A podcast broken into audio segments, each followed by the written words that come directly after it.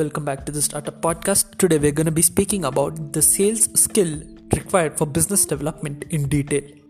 While business development and sales roles serve different purposes, they share a few similar tasks and responsibilities for this reason. Basic sales skill can help you be successful in this role. To target opportunities for growth, a business development professional must be able to identify members of the company's target audience and effectively find and follow up on opportunities. Additionally, business developers need the skills to build relationships with potential partners or prospects.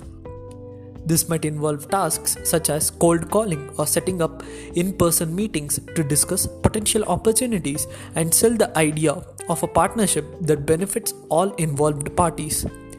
Every business must acquire customers to grow, but every potential customer is not the right fit.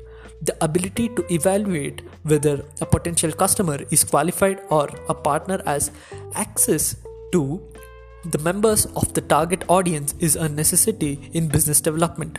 Additional sales skills in, include prospecting, updating the sales funnel or customer management platform, qualifying leads, nurturing relationships with clients.